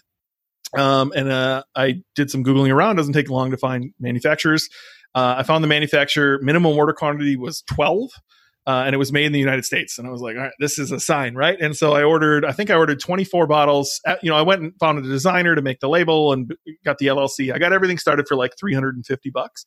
Uh, and I threw 24 bottles at Amazon um, and it started selling. And immediately, you know, back then you could get reviews without uh, you know necessarily having customers give you the reviews.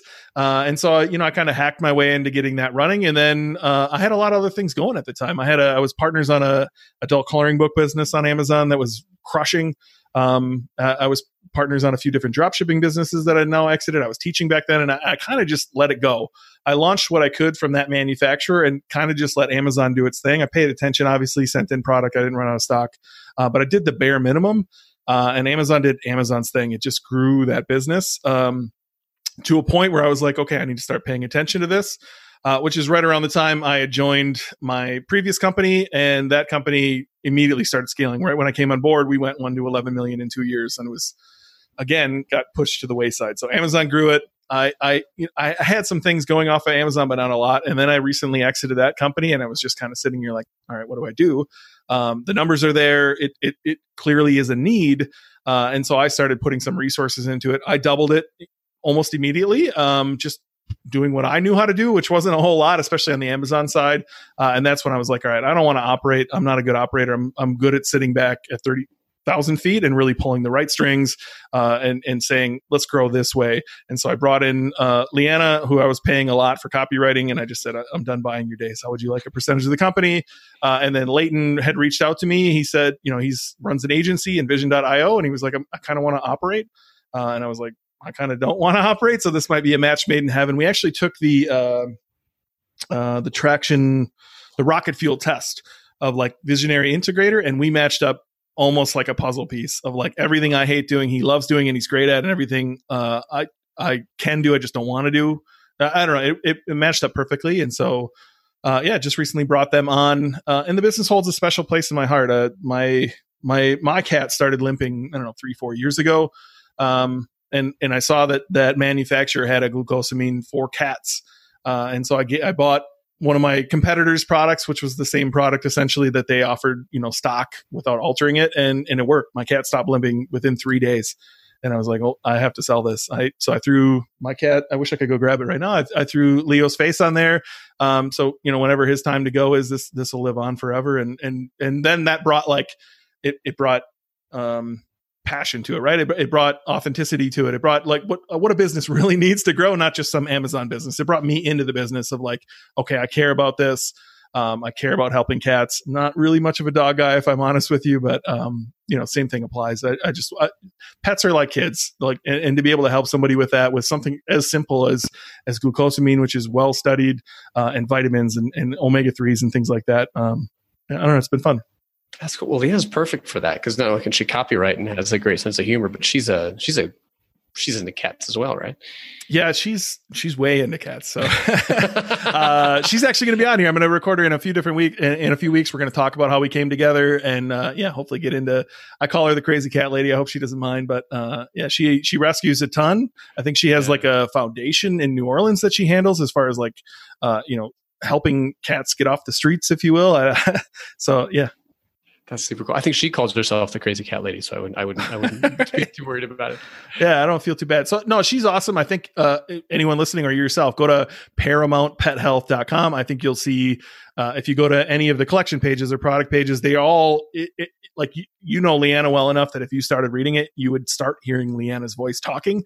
Um, I had her write in her voice, and so I bought enough of her days uh, she charges like three thousand dollars to buy her day, and I had bought enough of those days that I was just like, why don't you just come on board? Like, I want everything in your voice. I want all of her emails in your voice. I want her ads. I just want the whole business in Lianna's voice, and um, she takes ownership of it pretty quickly. And yeah, I don't know, it's it's been fun.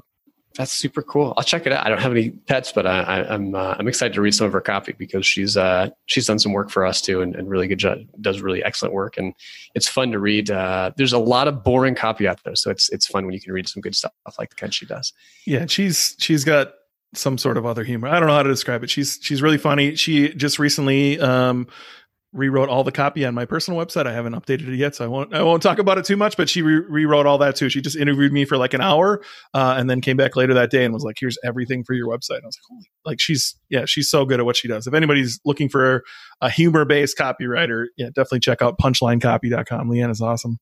Yeah, agreed. So one of your other uh, jumping back into the eCommerceFuel world is it's actually one of the last things I have to ask you is just recently you you started uh, ECF Capital. This is, I think, a new profit center for you, but I'm sure there was other motivations there. Um, and I secretly, secretly want to somehow get involved there. And I think I've told you this before. And so I want to ask you about it. I want to learn more about it. And then I want to give you one more nudge on the way out the door, before, just let you know I'm interested. So, uh, how did that start? What, what was the, what was the idea? Where did that come from? I have a feeling Bill D'Alessandro was part of this. Um, how did that start? He was, you're very right. It's, uh, it kind of started by some so my background's in finance. Bill, we've talked about, he's a he's a good friend. Uh, his background is in finance too, and and we both they're in the e-commerce space, of course, and and it, it had been something that had kind of been in the back of my mind for two or three years. Uh, some other people had mentioned it. You know, have you thought about investing in e-commerce companies? You have all these interesting e-commerce companies that you see as a part of the community, as a part of just chatting with people in the space. Because I, I talk to a lot of people in the space, and the idea is uh, kind of twofold. One, we're living in an environment where uh, the investment opportunities are, I, I would say, at best, you know, average uh, or below average. I mean, just interest rates are so low. Um, markets are pretty high right now. There's been a lot of stimulus. There's a lot of money uh, in the world looking for places to go. And if you don't have an unfair advantage, your returns on standard investments are probably going to be, you know, a little bit lower. So not great places to put capital. And then on the flip side of that, you've got a lot of e-commerce companies that that it's it's definitely gotten better on the last two or three years uh, with places to get capital for inventory growth, um, working capital, things like this, uh, SBA loans. But it's still to raise money from if you're an e-commerce business, and particularly from people that know the industry, right? And so uh, yeah, eh, was sitting one night with Bill, and he really kind of pushed me as he does, and and uh, he was like, "Dude, what are you doing? Like, you really, why aren't you doing this? You, I mean, you got the finance background, you got the e-commerce community. Like, what else are you waiting for? Um, it's kind of a golden opportunity here, and people could use the money and the expertise. And so, the idea and the thesis was bring a group of people together, investors that had been doing this for a long time, and could bring money into a uh, into a company, into a deal for some of these things, uh, but even as important, if not more importantly, could bring the expertise and the background to also be great advisors. Uh, because anytime you invest in a company, even if you invest just a little bit, uh, all of a sudden you you feel you're you, well you are a part of it even if it's a tiny tiny micro percentage you're way more willing to be an advocate for that company to, to give them help to feedback et cetera et cetera and so um, that was kind of the idea and launched it about nine months ago and spent the last nine months looking through over 100 deals. Uh, finally, we're in the process right now of closing our first investment uh, that should close in, in late November. Um, but yeah, it's been it's been great, and it's, it's still really early. Uh, a lot to learn. Um, you know, learning all the, the parts that are that are harder than I thought, which is any business you get into. Um, but yeah, it's been good, and have high hopes for it, and uh, excited to see where it goes. But you have a lot of people involved here, right? So just reading off the screen, Michael Jackness from Ecom Crew, Drew Sanocki, who, you know, he had a big name in the podcasting world as well. Now is CEO of Auto Anything, Bill D'Alessandro, uh, Steve Chou, who we talked about earlier. Uh, Steve Chou is on there, really? Yeah, I can't believe you oh. let him in. Uh, Ezra Firestone, huge name, right? Um, uh, Ed Hallen, co-founder of Klaviyo. I mean, that there's some big names on here. Shaquille, who buys a lot of businesses. Um, yeah like so how how are you structuring this right so i've been tossing around the idea um, i've been doing quite a bit of consulting over the last year uh, and then I, I don't want to say consulting is boring, but I'm tired of teaching the same thing. I don't know if courses is the right answer. And so it would be so much easier to come in as an advisor or come in at a few percent and really make a difference in someone's business and participate in the upside. How are you doing this with 20, 30 people that are on here? How are you structuring that? Yeah, this is the way and I had to do a lot of digging and, and education to learn how to do this. But the way way I'm doing it is that the investor pool groups. It's not a traditional fund, so it's not like we go raise a ton of money uh, and then it's just sitting in a pot and we deploy it. Um, it's more of a syndicate style model um, that, that we're using. So kind of deals one off uh, here and there as they pop up. Because I also wanted the flexibility of if I didn't see a great deal for two years, I didn't want to feel forced to do a deal. Um, so the investor group kind of had some conversations with people to get a sense for how interested they are, what their level of commitment is, which gives me as the kind of the, the organizer uh, idea of how much money we have to invest. And then when we do get into a deal, uh, we all just buy into an LLC. Uh, so we're all members in LLC, and then that LLC invests into the target company. And then on my end, I take care of you know our ECF Capital takes care of all the reporting and the blue sky filing for the securities and uh, all the you know the, the year end tax reports and and and uh, tax returns, all those kind of things like that. So, but does everybody participate in one deal, or or is it certain people go with certain deals, or how does that work? Yeah, everyone. So everyone, if they want to, uh, is eligible to participate for every deal. So do my absolute make sure everyone has an allocation. So some people based if they're more involved, maybe they get a little bit more of an allocation, sure. and people's allocation is also based on how much they commit. So this deal we're doing now, there's there's some members who committed more upfront than others, and so uh, they get more of a first shot at the allocation than others do because it's it's really helpful to have them on board earlier on. So uh, so yeah, so it's kind of it's a little bit of a dance figuring out how to do it best. Uh, but but that's kind of the philosophy behind who's involved, almost everyone, if not everyone, as, as best we can, and then allocations based on kind of commitment levels. So you just said uh, you looked at hundred deals and you finally found one. Um, what does a good deal look like for you? And what is that? What is that? Are you coming in and you know are you buying twenty percent and the operator's still operating it? You guys are just bringing your expertise. Are you buying majority of the business? And and what does a good deal look like to you in case someone's listening that says this is me? Yeah. Um, excuse me. The most of the deals that we're planning on doing are, are minority deals. Uh, we may consider a majority deal if it's the right fit and we have someone who's a, just a perfect operator. Uh, but most of them are going to be minority positions. Um, from a what, what a good deal looks like, the things that we really love and want to go after are we're not looking to sell the next Zappos.com. You know, we we are looking for companies that uh, can either have a lot of opportunity to improve in the short term or companies and hopefully in conjunction with that they can be around for you know five six seven years defensible businesses that uh, you know that we can we can hold on to and, and make some money from and cash flow for a while before selling them if not hold on to them for the intermediate to long term. So and that's not the case for all the investments but that's kind of the dream list is a business that is uh, it's been around for a while. Uh, it's not sexy it's a boring business. There seems to be an inverse correlation between the sexiness of a business and its profitability. Uh, so boring businesses, uh, B2B repeat purchases as at least, you know, probably 25, 30% at a minimum, because I feel like it's getting so much harder online to get in front of people. Costs everywhere are going up. And so the more you can, the higher your repeat purchase rate, the more you're going to be able to, to actually, you know, spend money to acquire and scale profitably.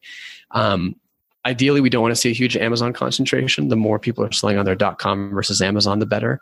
Uh, ideally some kind of proprietary product. Um, the more often we can buy from someone who we have an existing relationship with the better that is. Like the, the company the deal we're doing now is uh, you know I, I know the seller well and so it's just there's you know 80% of due diligence 90% is making sure you're not getting screwed over by the seller right? Like everything is as it says as they say it is and so that helps a lot. Um, that being said there's no perfect deals right? Like even the deal we're doing now doesn't meet all those criteria. It meets a lot of them but not all of them and so the closer we can get to those criteria the, the more excited we're going to be yeah, it's like buying a house. You you set out your list, and yes, you're never going to find a house that hits all. You're going to have to build it, right? And so, uh, but what what is your goal there? Like when you come in and talk to the person coming out, like what, how are you convincing them?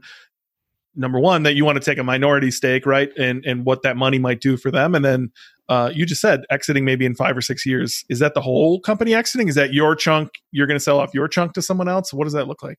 Yeah, I mean, usually, and again, just uh, haven't done a whole ton of deal on. Uh, again, we're like I said, we're in our first deal, but um, ideally, either our stake or the or the whole company's stake. You know, uh, trying to take kind of a more of an intermediate to long term position in it. So, and in terms of convincing people, I, I don't I don't want to convince people. You know, I want people to be excited and say either. Ideally, the best case is I, we know you and your team, and we know what you stand for. We know your expertise, and we'd love to have you on board. And we maybe could use some money. That'd be great. And we can maybe grow faster with a little bit of money. But really, what we want most is the expertise that you guys can bring, and and to have a great advisor group. So yeah, that's I, I don't want to convince anyone. If I'm having to talk people into into doing this, that's not going to end well. I want people to be excited about you know coming and, and about the opportunity and if it's a good fit we'll take it from there. When you say minority how small of a percentage are you guys willing to take? To like to have this amount of people in your corner would be huge right? And so you you probably know your own value too when you're looking at that. And so you're not going to just yeah we'll come in and take 1% and you get to talk to all of us right? And so what does that look like yeah, it's you know probably obviously the bigger the business, the smaller percentage we'll take. But we look to invest in businesses that are doing you know anywhere from 500k to you know maybe sub 20 million uh, in, in, sales. Uh, probably on the, the, you know probably the the lower end of that, that the seven figure range is the the high six to low seven figure range is where uh, low to mid seven figure range is the sweet spot for us. Um, so that being said, like you know probably probably 10% is probably a minimum i would guess unless it's a really big insanely profitable business. But anywhere from from 10 to you know 10 to 30% is probably our sweet spot right there. So uh, the deal we're doing now is a little on the smaller not smaller side but it's it's uh it's a 30% stake that we're going to be taking in that one. So yeah 10 to 30% i would say. And then are you uh, maybe you answered this and I just didn't pay attention, but like, are, are, you convincing them to sell in six to seven? Like, where, what are you, when you talk to them, are, are you giving yourself the opportunity to like let's say they want to leave in two years. Are you writing in the contract we want first rights to acquire the whole business or um or some sort of you know contractually you're going to run this for x amount of time before we all sell? Or like are, you know are you talking you know like Shaquille I would imagine would happily yeah let's you know you guys can exit. I'll take this chunk and, and keep it as my own or he might buy the whole business right yeah, so definitely know like uh, you have to run this for a certain number of years. Uh, also, de- definitely have it in there that you know we'd love the the first right of refusal if if, if you are going to sell, um, but but less. I think most entrepreneurs, myself included, if somebody came in to invest and said you have to, I don't, you know, you have to sign something that says you have to run this business for the next three years. Even if I had every intention to, being tied down by that from someone else, I would bristle at. I'd be like, no, I got into this game so I don't have to, you know, take orders from people. And I, am excited, excited to have you here and excited to have you investing alongside me. But uh, you're not going to chain me down to this if it, if it, you know, for some reason it makes sense for me to leave. So, um, so no mandatory. You know, if people, if we get in and and people decide they need to sell in two years for some reason, and we're not the you know majority controlling stake, then that's their prerogative. So, um, but definitely want the would love to have the first right to purchase if if they do want out, and we we want to you know take a larger stake for sure. And I think you mentioned to me in San Antonio that whatever businesses you hone in on and you start seeing this deal, like you're going to see people in that group of 20 people that make the most sense to kind of take a lead on that. Is that something you're still doing of saying this one really makes sense for and we'll just use his name steve chou. Like steve chou makes a ton of sense to come in here uh and, and steve chou would never make a ton of sense for the record well maybe it's another handkerchief let's, let's pick someone else yeah. But like, you know, are you still doing that? Are you still planning on having one lead, and then uh, on top of that, I have to assume because of you, you have creative ideas. Are you having plans for the future of like getting together with uh, your investees and your investors and having you know some sort of almost like retreat like that, or like what what are some cool ideas that beyond just having access to Michael Jackness or Drew Sanocki or Ezra Firestone? Uh, I'm sure you've thought of other ideas. Yeah, I mean, like you mentioned, having a uh, having one person, one or two people who have the most crossover expertise uh, kind of be more involved in the deal. Uh, so for for the deal we're doing now, there's a couple of people who are are taking a much larger role in it, and you know getting compensated accordingly, but but they're taking a much larger role because it just fits with their skill set. So that's part of it. Uh, getting a little, you know, maybe getting deeper access to some of the more relevant talent. Um, and yeah, I'd love to once we get you know a handful of deals in the bag. I'd absolutely love to to get everyone together in person. Um, to, to meet and, and, and kind of have a little in person uh, event because I think there's a ton that could happen in person that would you know just expedite the the brainstorming and the learning process. So for sure. I'm I'm excited to follow you. I think it's a really cool idea. It's something I've considered on both sides. I when I brought on Lianna and Leighton, I left uh, a small percentage, uh, under ten percent, but I left that to bring in people uh, that you like you have in this group of like who can come in here and really help me on on areas I'm not good at, or in just business in general. Like Bill D'Alessandro would be amazing to have as an advisor in any business. He just the dude thinks about things at a deeper level than most people do. He's a very, very smart human being. Sharp and so, dude. yeah. And so like I've thought of this on both sides. So I, I'm really excited to like watch what you guys do here and, and, you know, hopefully take notes. And, and, and I know just knowing you, you're going to have a unique spin on this that, uh, other advisors may not. And so I think I'm excited to see whatever creative ideas you come up with there too. Cool. Well, thanks, man. Yeah, and, and pre- thank you. It's it'll be a learning process, very much learning along, uh, you know, as we're going along. But uh, yeah, excited to see how it goes, and always happy to share notes with you as you're thinking about doing it too. So yeah, no, and I and I, and I, I mentioned before. I'll just nudge you again. I'm certainly interested, so let me know what size image you need for my uh, image on that page, uh, and we'll figure it out from there. But uh, hey, look, I appreciate having you on. The one last question I had for you was like, uh, where are you going from here? So you've tried some profit centers, the job boards didn't work. You tried teaching, that didn't work. Uh, obviously, ECF Live is amazing. It's it's huge. Capital is just getting rolling, starting to work. Where are you going from here? Like, uh, I know you like to live a wild a wild life of adventure and spend a lot of time with your family, which is amazing. Um, and you try to design your businesses around that. So knowing that, where, where are you going from here? I think from here, just doing what we're doing and doing it better. So I'd love to, instead of, uh, I feel like the last two or three years from, from where we live to kind of how the business looks, uh, on the form front and the community front, we've spent the last two years doing a ton of improvements on the tech side and, and the infrastructure side uh, that we finally have wrapped up on the ECF Capital side. Finally have that going uh, for my family. We just kind of made a big move to Arizona the last uh, last couple of years and and just you know finally settling down here. And so, yeah, I think right now it's it's it's more about just focusing and executing well on the things that I already have going. So, and, and, being able to take a little more time. I've got kids that are, you know, uh, I don't know if you heard, but about, you know, uh, 60 seconds ago, I had a little little hand knocking on the door. Uh, you know, kids coming up to the office, and and uh, kids are you know two, five, and seven, and it's a really fun time to hang out with them.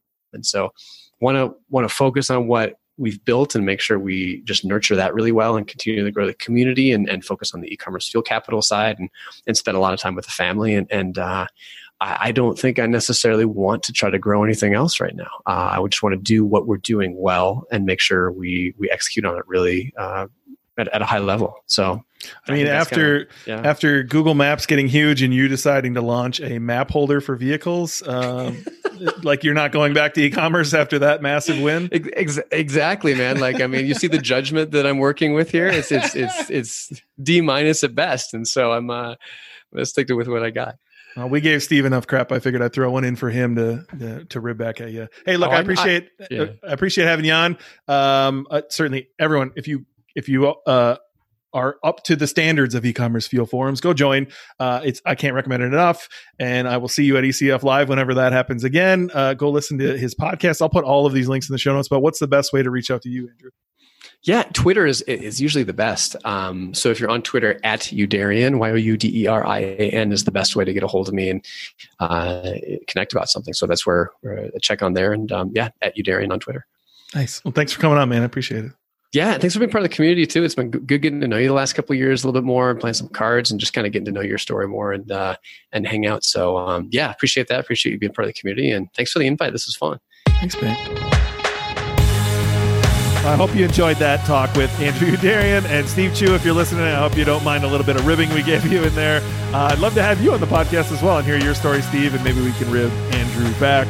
Uh, but I hope you guys learned something. I hope you learn, you know, Andrew's journey uh, and, and learn really the value he brings in that forum. If you think your business is ready, if you're at around seven figures, uh, join. Apply to join. Like honestly, you are not going to regret joining this forum. There's so much value in there, and at 297 a quarter, it's kind of a no-brainer. Uh, speaking of 297, like I said at the beginning of the show, if you go to learnwithezra.com, you can join Smart Traffic Live for 297. It's a three-day event. Uh, you're going to get all the videos. It's kind of a no-brainer for you, for your team, uh, and I appreciate anybody who clicks through my partner link. Again, learnwithezra.com. Uh, I appreciate all of you, and I will see all of you next Wednesday.